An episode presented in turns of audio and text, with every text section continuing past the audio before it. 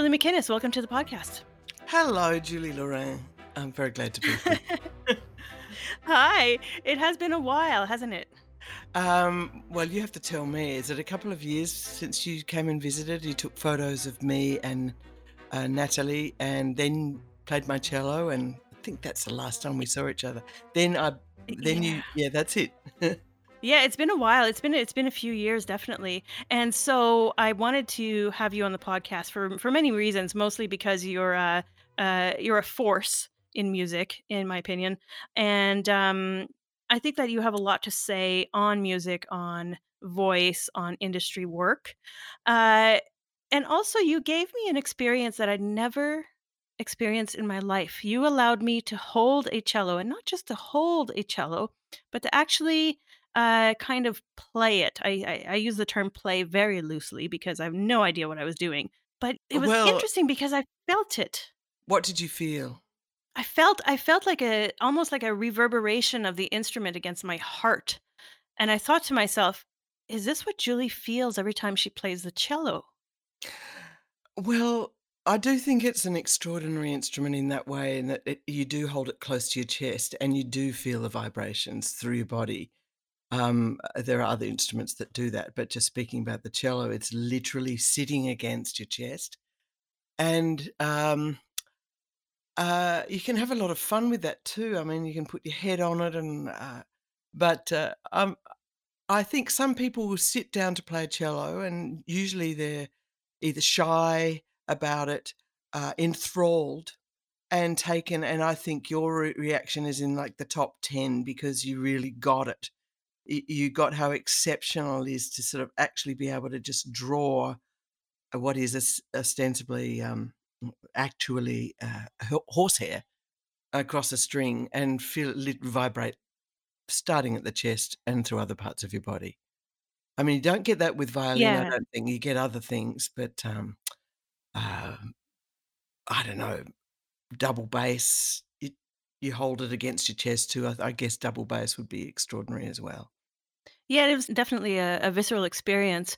And so what I want to do is I want to show I want not show, but I want people to hear what you can do with a cello. A lot of people what happens with um, a lot of musicians is that they, they don't have as much recognition as singers sometimes. And so I want to uh, give people um, an idea of of the kind of work that you've done with the cello. So I'm going to play a little a little demo here. It's about a minute long, so the audience can really get a feel for your work.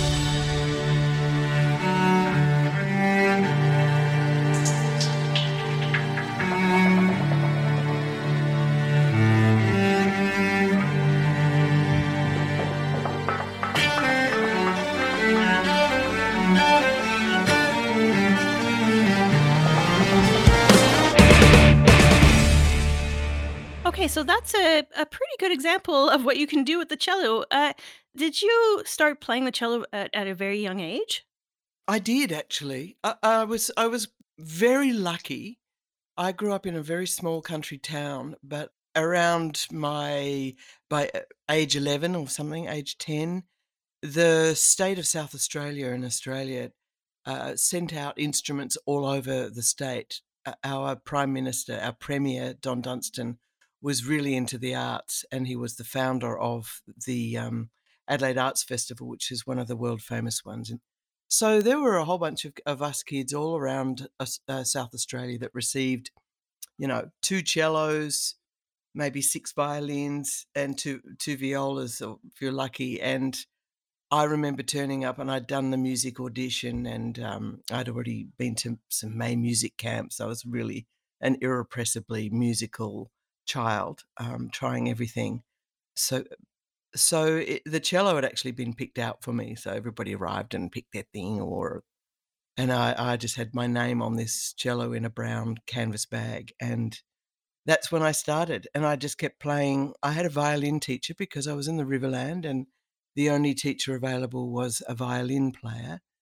Um, but she was very good, Mrs. Eli, and she literally drove all over the Riverland to teach these kids, and she'd stump around, and um, that's when it started. And playing a little bit in the Riverland Orchestra, playing playing at school, just very simple pieces, and I started to um, get a bit of notice, and I got invited to have some lessons from the head of the music department in Adelaide.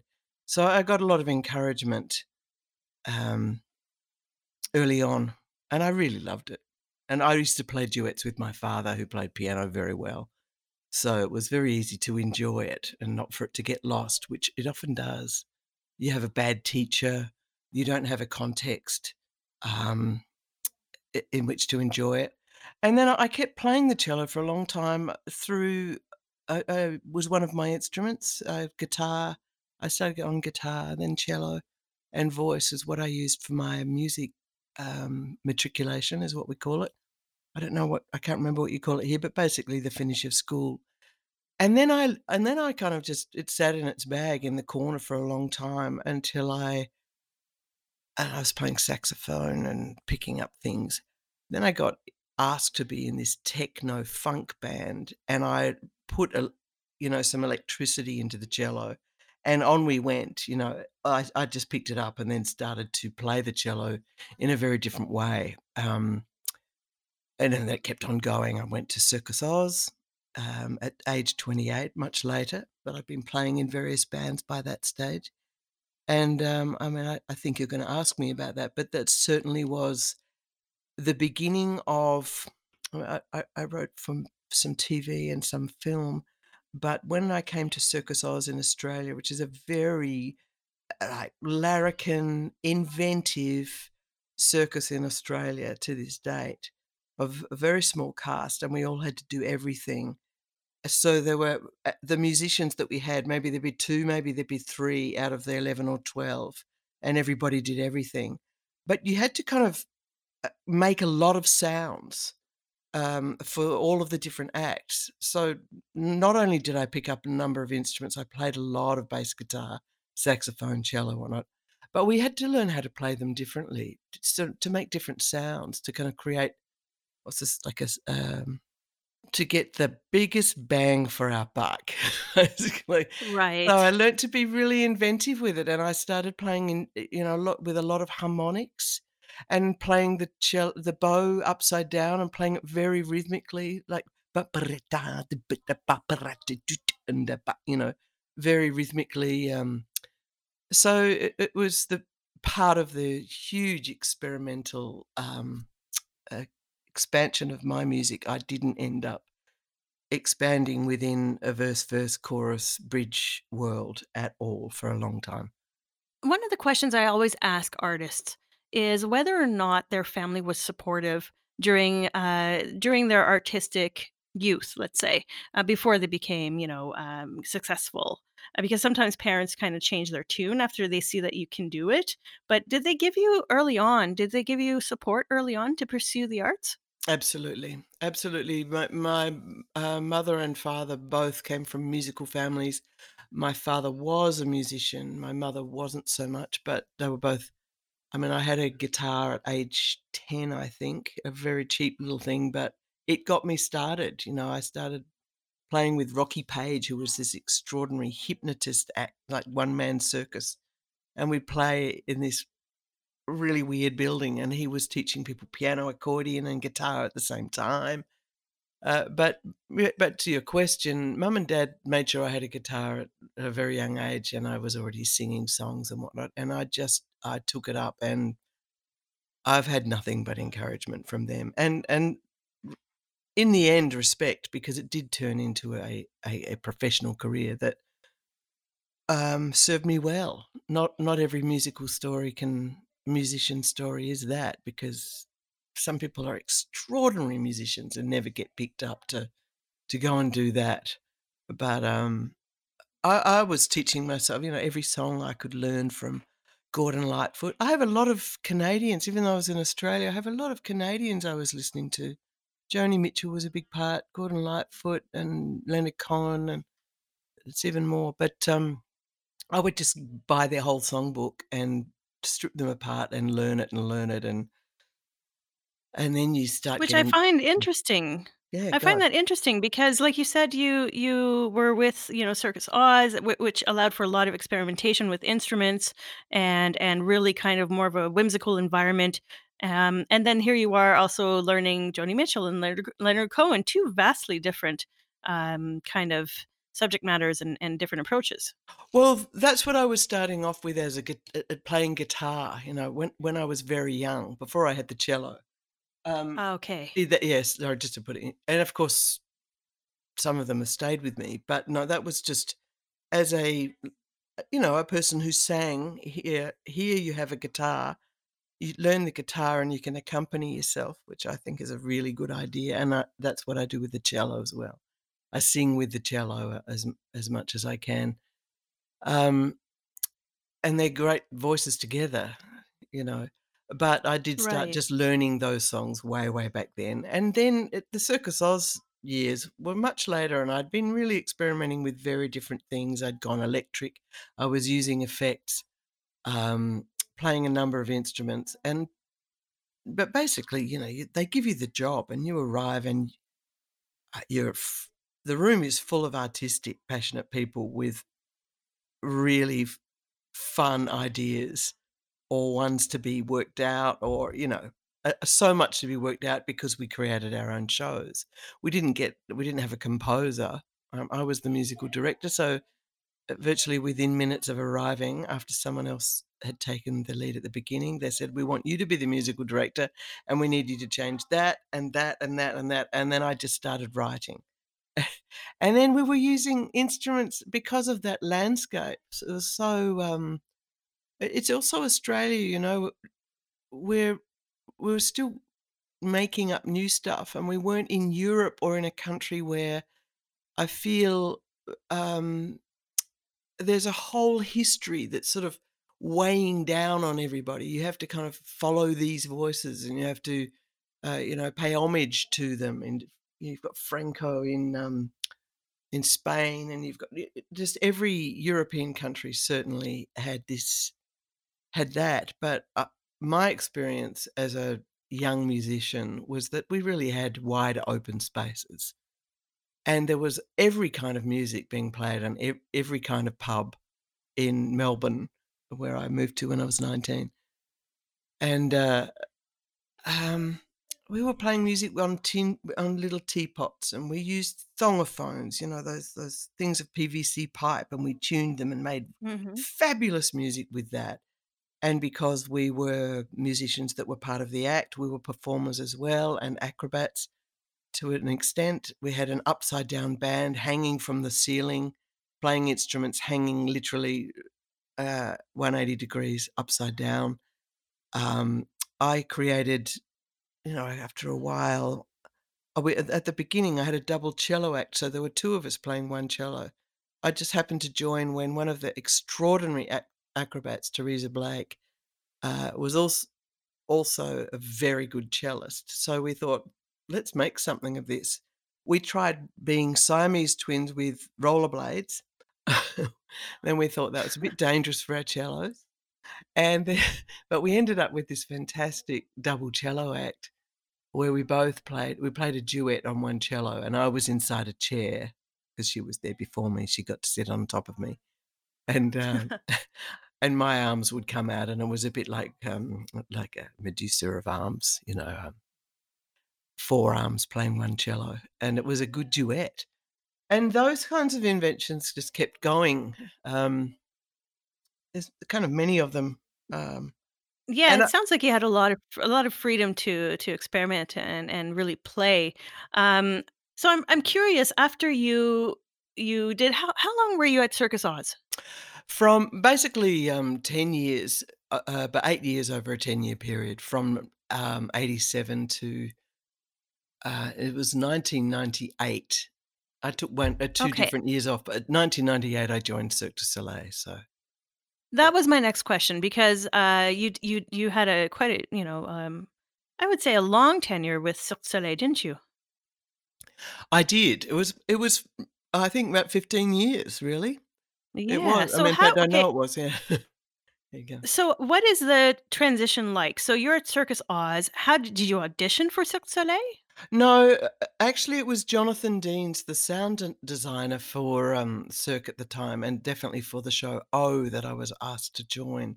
So he saw me in a show in Australia and, um, got my contacts and we talked, and it then it took a a while. I I didn't really even know what Cirque du Soleil was really, um, and I then had to send things and whatnot, and, um, it it took a while, but basically I was part of the the, um, musical cast of oh the water show in Las Vegas. Uh, so I joined them in 1998. And so it was somebody actually seeing me at that time I was playing cello, using my voice in pretty interesting ways, I think, and uh, a bit of banjo, a lot of bass guitar, um, yeah, cello Yeah, and Cirque Soleil is like that's like the pinnacle of what everybody, you know, people who are in the arts, uh, you know, uh, people in Montreal, especially uh, that I met, whether they're uh, performers or acrobats or musicians. I mean, Cirque Soleil really is like uh, at the top of the ladder in terms of career opportun- uh, opportunities. Um, Hmm. Oh, for yeah, so sure. Uh, It, it was an ex- extraordinary uh, long arm reach that they made. And du Soleil was really, I think, still is. I'm not sure. Um, I haven't been working with them and I know the situation's changed, but they really were very good at putting an arm out uh, over long distances in the world. And they even got better at kind of scouts. I think I was the first Australian to be with Cirque and it was as a musician. But um, in the end, I uh, Benoit Jutras was the composer of O, and he came to see me in a Circus Oz show in New York. That was kind of that was it. I didn't get to do one of their auditions, and they're tough. I don't think if I'd done an audition, I would have got it. I was fortunate that I was in a show where I was at my strength doing what I'd made up and um, it, it fit the bill. So then I got the invite, and I did four years with O. I decided to leave and went back to Australia, and then came back to do Celine Dion. But um, it was it was a, such an incredible experience. I mean, some people, all these people are coming from. You have Lay who plays erhu. You have uh, Vovo from Brazil, origin in the original percussionist. Uh, Lay, uh, Lay, that's what I already said. A, a lot of from Quebec for sure, and Ontario. Mhm. Um, and the cast, and we're all people from all over the place, all French speaking, kind of, except for me and the, and the sound mixer. So, uh, and luckily with that show, we had a lot of time because the theatre was late. The actual, sorry, the casino was late.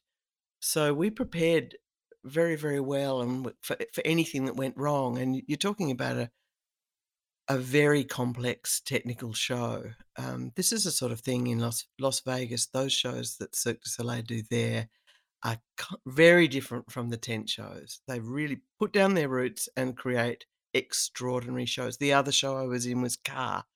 I mean, you couldn't get a more technologically uh, Mhm. complex, expensive. Uh, there's big dreaming in there. But anyway, once I had a foot in and I did pretty well, I, I was I was a different person because I'm um, to some people who just waited for the parts to be given to me. I was used to creating things, so I was watching. I mean, this is my big passion is to watch physical performance, and what can I do to make something happen? So I I, ma- I made up a lot of sounds for that that weren't asked of me, and if the the microphone was on, then good, and if they wanted to use it, that's fine. So I brought in my little tiple, which is a ten-string guitar from Col- uh, Colombia, South America, and and started playing along to one of the pieces, and they really loved that. I did a lot of things with kind of a you know whistle with my hands, a lot of the hey, a lot of in and out breathing.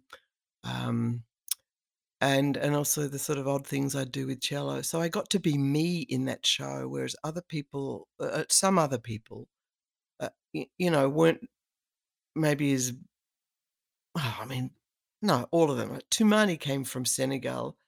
They just let him rip. So just start playing, man. You're an orchestra. He plays kora. I don't know if you know that instrument. It's got multiple strings. It's from Senegal. It's like a large skin gourd, and it, but anyway, there were a few of us that that did our thing, and um, some people got given parts and made it their thing. And from there, there, w- I just I then did Celine Dion, and then I did KÀ, and then I did Amaluna. But that there's a a whole trajectory to that. It was a long time in Las Vegas, which probably wasn't the best city for me, but boy, did it give me good work. And the desert's fantastic. Yeah, uh, it is a it is a different uh, a different machine. Uh, I just want to touch on the voice work really quickly here because you just gave like a very very quick sample. I want to play a little voice demo of that voice work of similar voice work that you've done.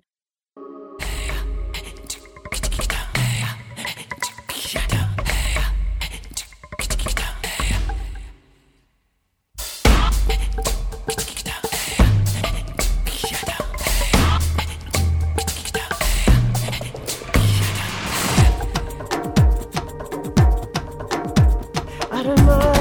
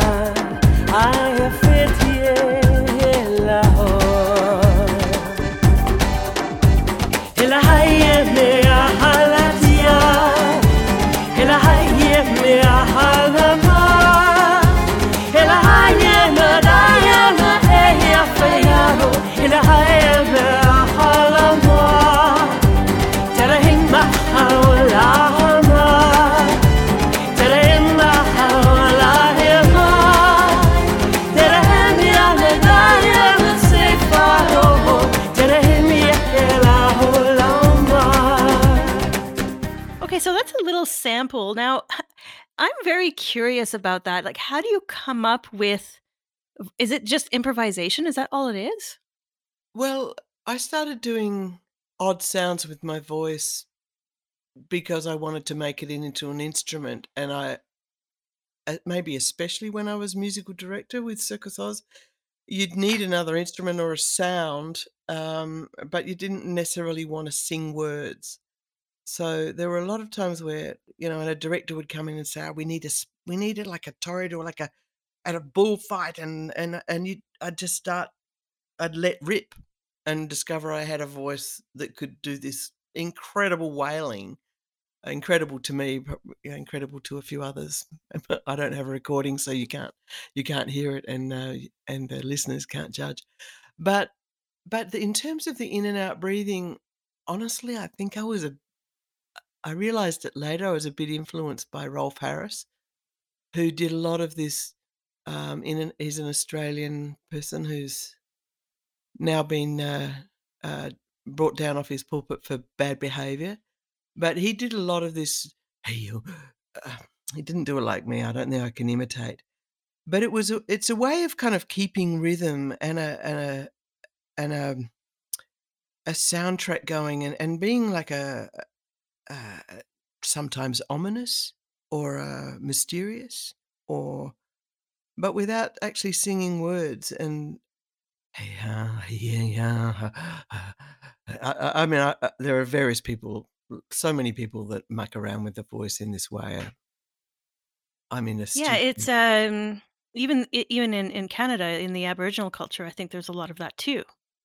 Yeah, well, you have one of the most famous ones, but I can't think of her name right now. Um, No, know me either, actually. Oh, that's terrible. But, That's uh terrible, but no, I everybody kn everybody else no, but at least we knows recognize it. Yeah. Uh, yeah. You know, we mean, we it can recognize it as a very distinct kind of sound that we recognize it right away, "Oh, okay, that's what that is," you know? Um, but, yeah, it does have kind of worldwide influences. Um Ab uh, you're you're so right. It's not it's not just North America, it's it's right. it's all across I remember having a recording of voices from across the world at a young age. I don't know if it was an ABC thing or I don't know where I got hold of it, but, you know, listening to, um, Ta uh, Kalahari Bushmen and their kind of noises that they make and and people in, uh, Eskimo and, uh uh, the Georgian men and the diff the overtones, the Ti the Tibetan the Tuvan singers, uh, the I think we start off with a vocal palette or a a vocal, um um potential that just gets edited out like so much else. And Mhm. if you if you're prepared to be a bit of a fool and I always like to muck around and I do a lot of accents and I'm not prepared to pull really crazy faces and I just started making, um, odd sounds with my voice quite young, and it kept on going, and I really love performers that do that.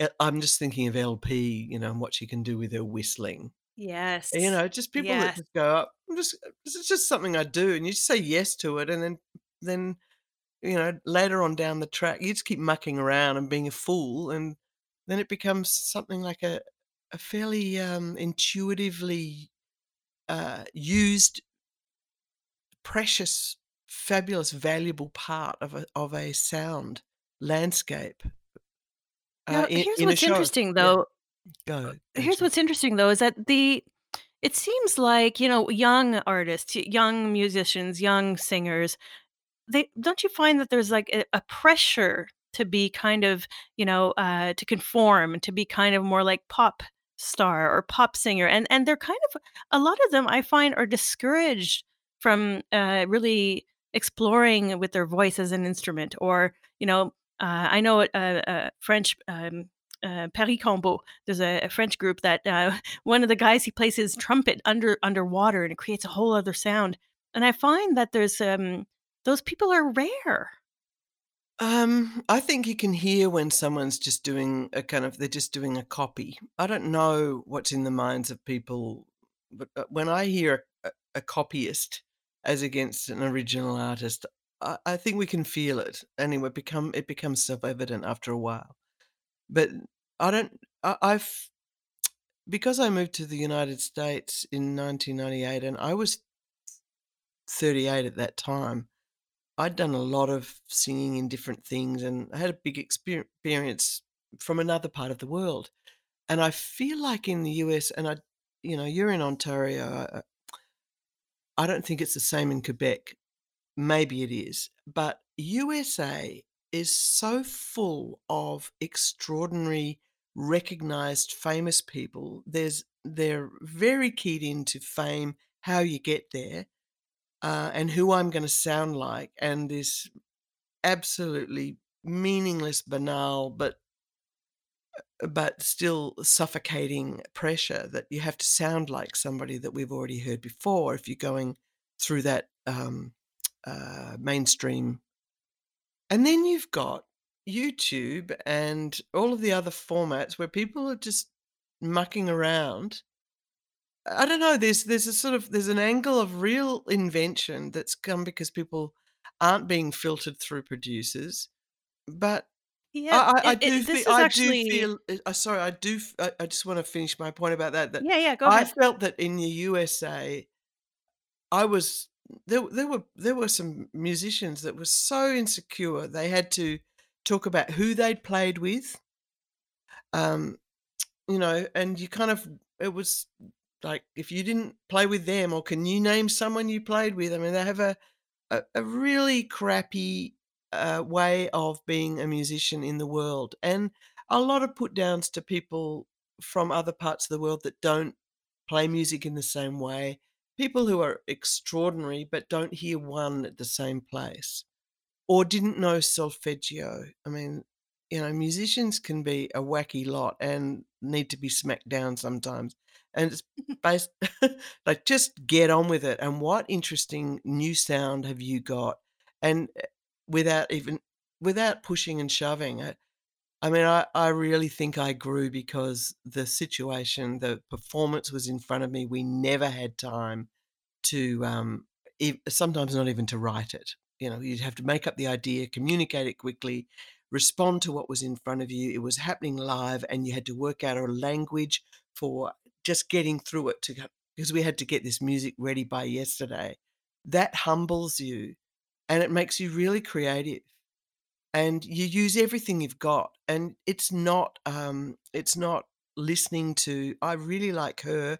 I'm gonna try and copy her and try and copy her voice." It's and and I you know, uh, anyway, you ca not everyone can be in Soleils, and not everyone can be in Yeah, but but true. I'm I'm just saying that that playful finding some mates and, uh, being a bit kind of irreverent and, uh, you know, look at what Billie Eilish has done. She's she's with her brother, and she's made a sound, and it's it's completely her own. It's and, uh, she knows who she is, and she can keep but she's not copying anyone, I don't think. Of course, we draw on people that we like. I have I have a bunch of heroes, and more recently because I've stopped, um, playing with Cirque du Soleil and I'm making up my own stuff, I I'm I really started to look around about who I admire. Why do I admire them? Who's making an interesting sound? Um, yeah, anyway, you should interrupt Why don't you tell me about why don't you tell me about, um is is that one of the reasons why I like, I don't think you've ever been attached to a music label, have you? No, no, I didn't. I I just I was just like a slave to the shows, physical shows. But then I Right. but then I did stop. Um, I was in Amaluna, and I had a really major role. No, I was always within a show, and I think some people that I worked with w uh, in within Cirque du Soleil, you know, doing 10 shows a week were very good, and some of them are still there. Ones that I started with from the origin of that show, 1998, are still in that show, and they're able to I don't think I think they just go, do the show, and then they go home and and make up their own music and play with that band and, uh, you know, certainly as time has go gone on for them, they found other ways to be out so but I didn't I wasn't really great at that. It's like I dropped all the I was super creative in this chaotic chaotic du Soleil's environment, and then I went to work with in Las Vegas, and I I just, uh, went to the show, and that was kind of my identity. I didn't do very much about all of the things that I really wanted to do, which is art, which I'm doing a lot more now, and writing my and and and and I didn't stay writing music much. I did a bit. But, um, uh, maybe losing the point there a bit, but I think some people have gotten are good at doing that while they're working on a gig that's that intense. They can do 10 shows a week, and then they can go home and kind of create their side jazz thing that they do. Yeah, Um it's something that's very common with people who work in big industry, whether you're working on a Hollywood film set, whether you're part of a crew or you're part of Cirque Soleil, is that it literally becomes your life. It you inhabit it for a while, but to all the people that I've spoken with, um, who have gotten out and who don't work in big industry anymore, what they do credit that experience for is teaching them a sense of, uh, discipline. And like you said that, you know, earlier is that, uh, you know, you had to innovate really quickly, you didn't have time to write it down. Do you find that sometimes creativity blossoms when there's a bit of pressure? Absolutely, it blossoms under pressure. Uh, too much pressure, and you so there's 8 things to be done, and you'll get 2 of them done. And if you just lessen off the pressure, you'll get 5 of them done, and but without a timeline, me, I'm out. I need a timeline. I I need a bit of pressure. And I really, um, I really think I blossom when I'm respected and wanted, and it's, you know, like, I'm just like a child. Uh, if you but but it's extraordinary what I will do, uh, under working with other people. Anyway, I I also really love collaborating, that's another thing. it it's more exciting, you know, I like to turn up to to other people. I'm very good at turning up to other people and a project in front of me. It's another test to turn up for myself. Yeah, collaboration is, uh it's a beautiful thing. Did have you have you done a lot of collaboration since you've left, uh, Cirque du Soleil?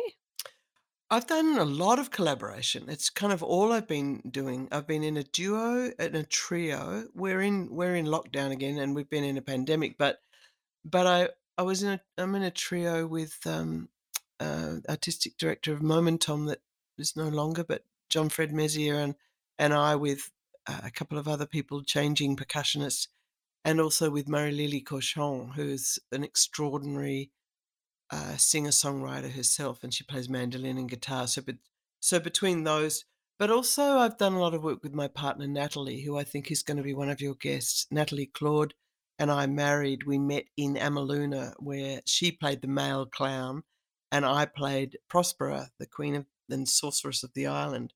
This was my kind of torch song. This is why I was like, okay, I'll do three years of this, and then it, it was a pretty good way to leave. I did another one one other gig after, but, um oh, sorry, I lost my point. Just keep because that just took me No, well, I mean, you fell in love with the clown. I fell in love with the clown, didn't I? Yeah, Yeah. you did. Yeah, I really did. Um, I wasn't expecting to, and I wasn't really looking for it, but, uh, Tell me a yeah. little bit about that. What's it like to to work with someone that you're dating? And, uh, does did it feed your creativity? Was it hard? Were y did you guys, uh, find that you understood each other better because you were both creatives?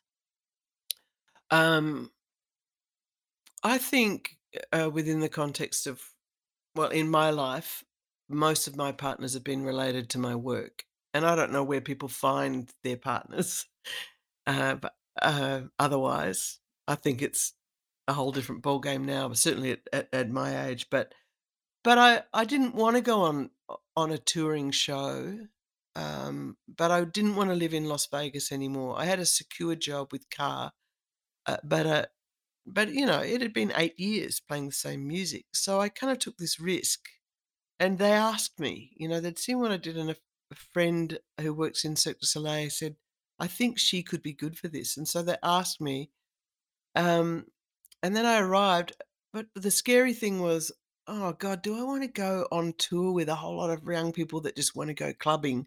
That's what I'd heard.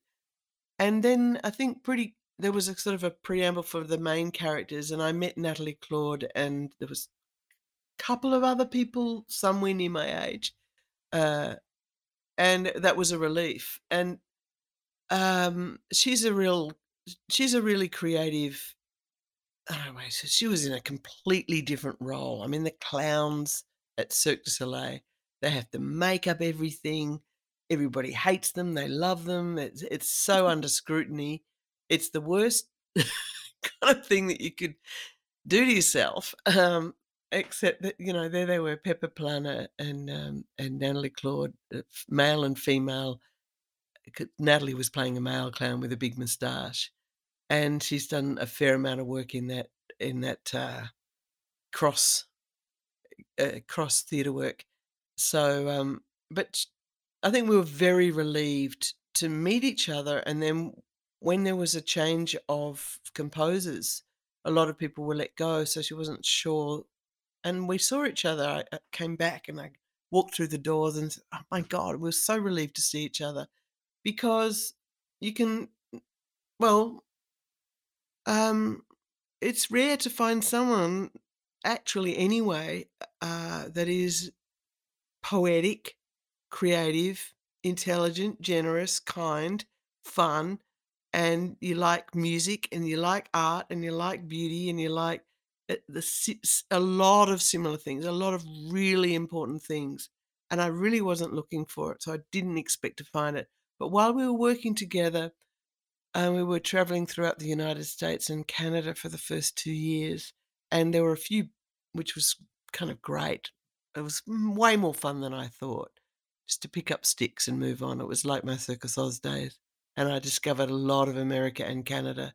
I mean, I went to Calgary, man. I went to Edmonton, and we we had we had, of course, um, Vancouver and, uh, Quebec City and Toronto. but there were a few, uh, cancellations of seasons, and we just took ourselves off and did a Penichette trip, like a barge trip in the south of France for 2 weeks. And then we went to Venice for 2 weeks, and we just sort of sort of made some big dreams happen, uh, during that time. And, uh, we always you know, it's great to be able to come home when you're on tour and there's a show going on and you've the artistic director's changed or this has happened. It's really great to have a few mates that you, you know, unravel with. It's always helped. It helped at at O even when I could go home, but to just really unravel and, um, share ideas with. So, I don't regret a thing about that. Yeah, um, did you have did you ever experience the kind of, um the you know, the feeling that you get after you've toured with a group of people for a while? Let's say 6 months, you spend 6 months with a great team, and then, uh, it's it's over. Like, do you ever experience that that feeling of, uh in French, we call it le deuil. I'm trying to think like a like a mourning. Do you ever experience that, and how do you cope with it? Um, I think my projects with circus were always long. I do I do know and, um, I do know that there's a I do know this syndrome very well. It it's something really exceptional to be part of a group that, eh, you know, you're such a diverse bunch of people, but, I remember this with, uh, Circus Oz particularly because I I'll just talk about that for a minute and then I'll come forward into the future. But it was a home. I mean, the tent would be pit up put up, and if you got to be part of the group that went ahead and put up the tent, but there was always this incredible feeling of returning to to your home amongst your mates, and it, uh, it it really excited me. It was very inspiring. It's it's really great to be part of something where you feel that family, and you I mean, you don't get on with everyone. There's there's some roughies and toughies, and you're one of them or you're not, or but, uh, um, I was thinking about that. That's one of the things I miss, actually. But when but, um, I think in theater this happens a lot, uh, and, uh, you know, I was working when I when I came here, I worked with, uh, Nathalie first on a duet a duo show called Redutem Lux, which was I think way better than we thought. Like, everybody thought it was so good, and why the hell didn't we video record it? We were just too nervous, but now we're gonna have to do it again. And then I was asked to be part of a Phenomena Festival, uh, show, Dada. It's usually Dada, but we were the opening act. So it was, uh, the cast of Moombahton, and tom and they asked me to do a ten-minute solo, and it was so that was that's that thing where you enter in this thing, you've got a limited time, and you just have to come up with stuff, and it you don't have a choice, and I love that thing if you don't have a choice because you've already got virtually everything under your nose. Yeah, we always have. We've got almost everything we have under our nose, unless we're, you know, under 20 or 25 maybe. But even then, um, and so, you know, John Fred and I were the band, and we got in there, and we "Okay, he's doing a thing that's kinda really about oh, god, we're gonna use Saatchi for that. Great, great, great." And then over here and I would trans uh, transpose things if for the if they were gonna be tenor sax or if I was gonna play it on bass or cello. And one day I forgot I forgot to transpose one of them, so for my B flat tenor, and, eh, so we just played it like that, you know, it's like 1 tone out. His guitar, my my tenor sax ended up being brilliant, these opportunities. But when that finished, um, there was boy, did we feel good about it. Boy, did we work hard for it. And and I think then John Fred and I decided to reach out to each other and said, "Do you wanna just get together and play some covers for a while?" You know?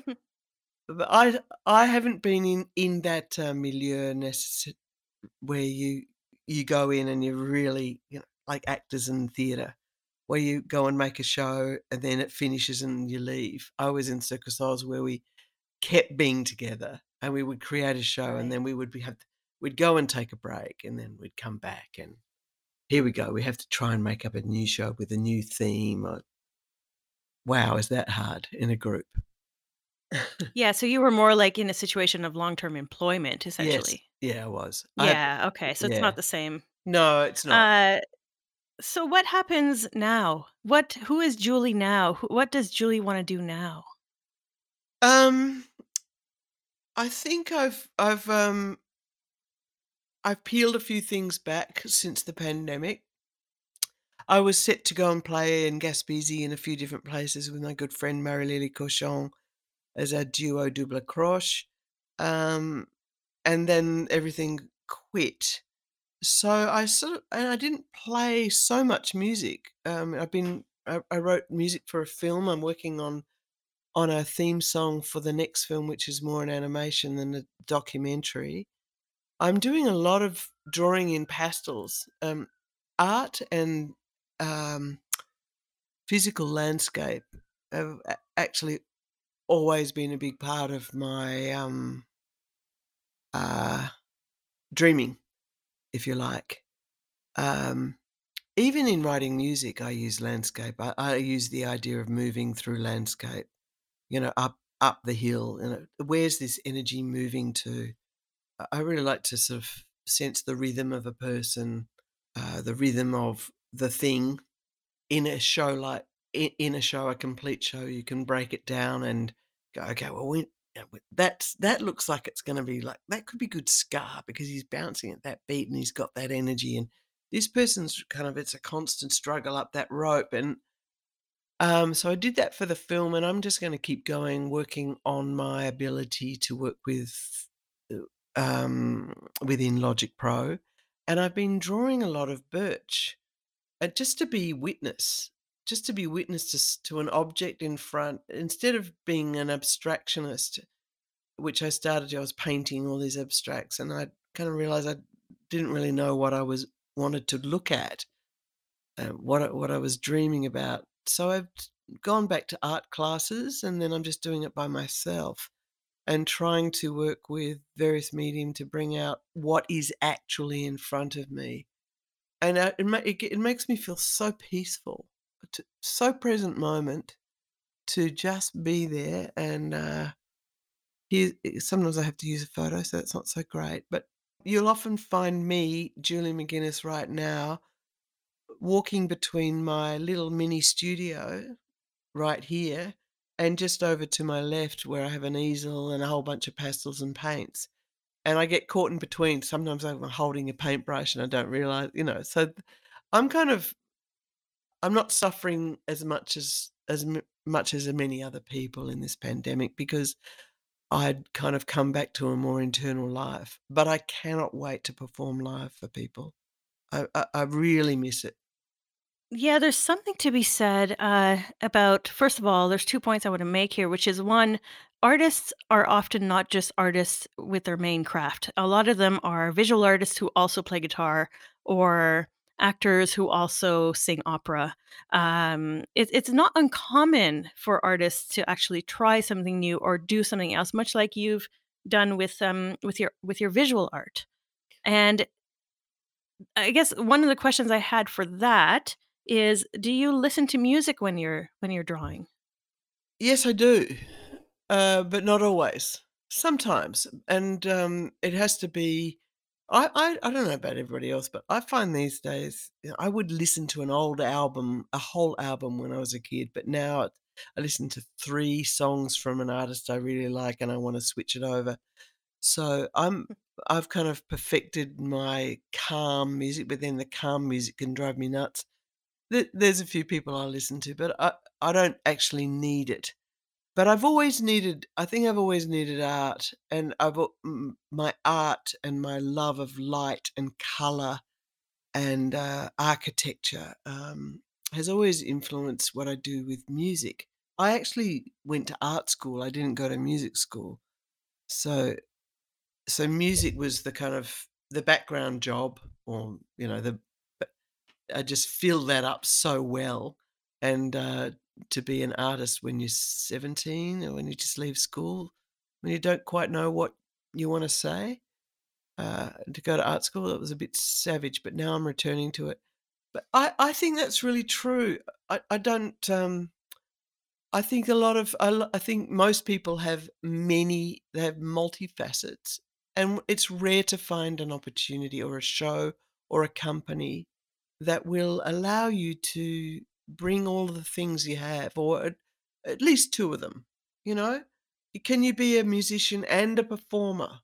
A lot of musicians aren't performers. They're they're not all performers. They just wanna sit back and they kind of resent having to put makeup on just to go out for the finale scene, you know, when live music is dying and they're worried about that. It's and, uh, but but many people that I really like are are writers and they're artists. Um, uh, they're directors. They create their own material. You know, I think the I, I think the people I I really like, um well, anyway, I'm a big fan of Joni Mitchell, and she's a painter and she's a Mhm. drawer, and you can hear you can hear the painting in her songs, and you can hear the, um uh, you know, uh, the you can sort of see the songs in her painting, and it and it's the same with Leonard Cohen. You can you know, he's a poet, and, uh, and and he's a musician, and he's a uh, anyway, there's there's better Yeah. examples, but but but there's a whenever there's a cross and then there are people like, uh, um, you know, Nina Simone, another person that I really admire, and Laurie Anderson. I mean, Laurie Anderson is absolutely visually stimulated, absolutely visually ad adept, um, and she's a poet, and she ain't gonna ever make the music more music than poetry. Uh, you know, they're they're seamless. Th these are people that have have absolutely, um, melded their craft o of the things that they like to do, and they they do them all, um, and and bring them together, uh, you know? Sh she's a sort of a spoke singer, uh, um, she's one of my idols. Nina Simone, uh, who I just brought up earlier, she's an activist, um, and she's a fighter.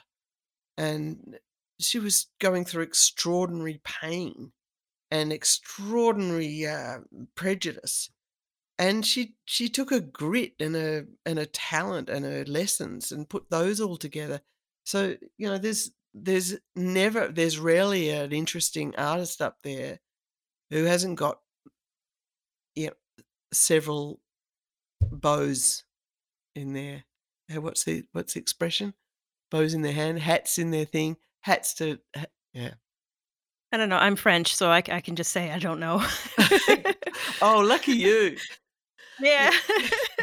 I don't know common English expressions very well. Uh, Um, often they're the Julie, quickly, I'm curious, did you ever suffer from im imposter syndrome at any time? Feeling like you don't deserve to be on stage or feeling like you're not good enough, things like that. Did you Oh, ever cope with that? oh, absolutely. Oh my god. Li lived with it all my life, like, never played the cello fast enough, learnt from a violin teacher, went down to a private girls' school where everybody could play faster and wilder, you know, not could never really play an orchestra, but had my own style. I mean, really, the charlatan, feeling like you're a charlatan is another way of saying uh, that people say it. Live with me my whole life, and I'm a woman, and I'm Australian, so there's whole bunches of absolutely useless, wasteful self-deprecation. But yeah, absolutely, I felt like like, "Well, how did I get here? Uh, well, why did they choose me?" You don't really know who you are. One minute you're being criticized and, you know, nobody really says you're good, and then the next minute you're over in America being paid very well, and you've got this incredible costume on, and, uh, you know, it's all very confusing. Yeah. So, but you just you just went on stage, you you you performed regardless, right? I mean, you it's something that you live with. It it it it follows you. It, it's like a shadow that just follows you everywhere, and you just you just overcome it. Is that what happens?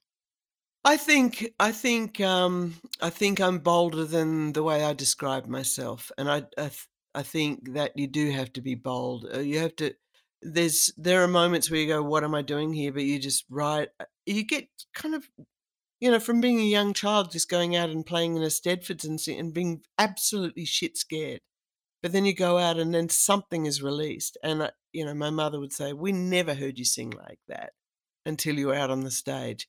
And there is something about there is some truth, uh, I I can say it personally, to arriving on a stage and you just it's like you just have to pull on everything you have. And it's so expansive, it's so liberating, and audiences are so generous. They're not like the people around the room. You'll never get that liberating freedom from just a bunch of people kind of going, "Okay, I think that's good." You go out and and and you give it your all.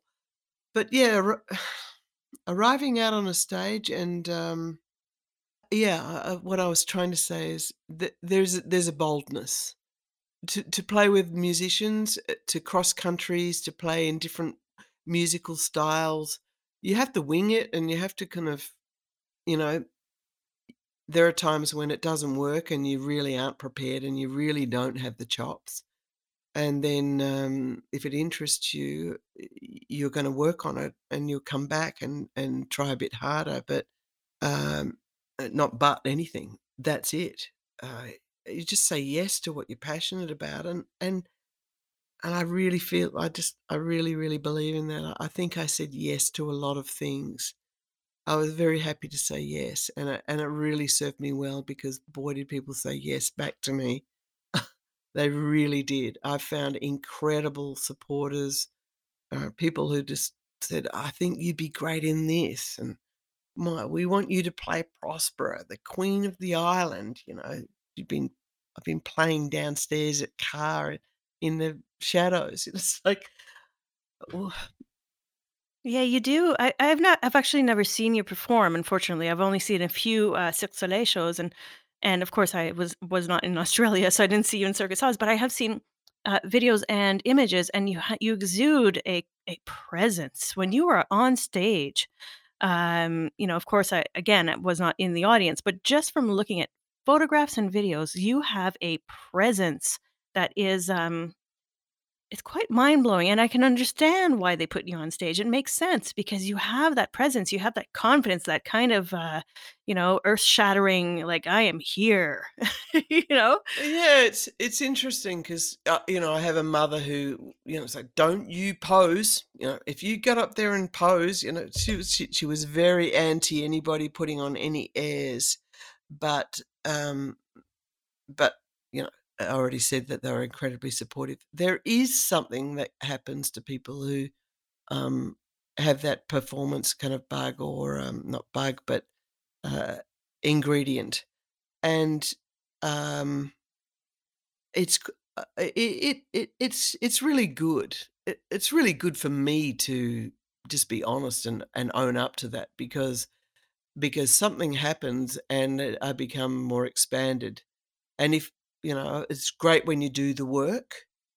Uh, you know, if you've done the work, you have to do the work, but, um, you know, all the material that you're going to do, but I've gone out into some performances where there was one I did for the Momentum Phenomena Festival, the Dada thing with with them, and I had my own light because it's one of the things I do with my cello, walking with my own cello, and I have my own light. So the lighting person thought, "Well, she's gonna that's all she needs."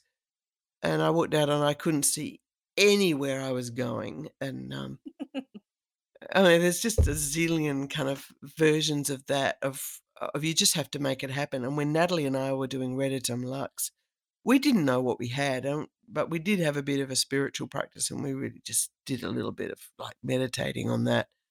And there's something about being out there with a performer, uh, your friend, and my wife in this case, uh and you want them to do well, and that's that's something else. That was the Circus Oz thing too. It's like you're in a team and, like, "We've gotta make this work," and it's like you're part of the footy team and you're gonna make sure the goal gets hit, you know? It there's something about being part of a group, even if it's you by yourself.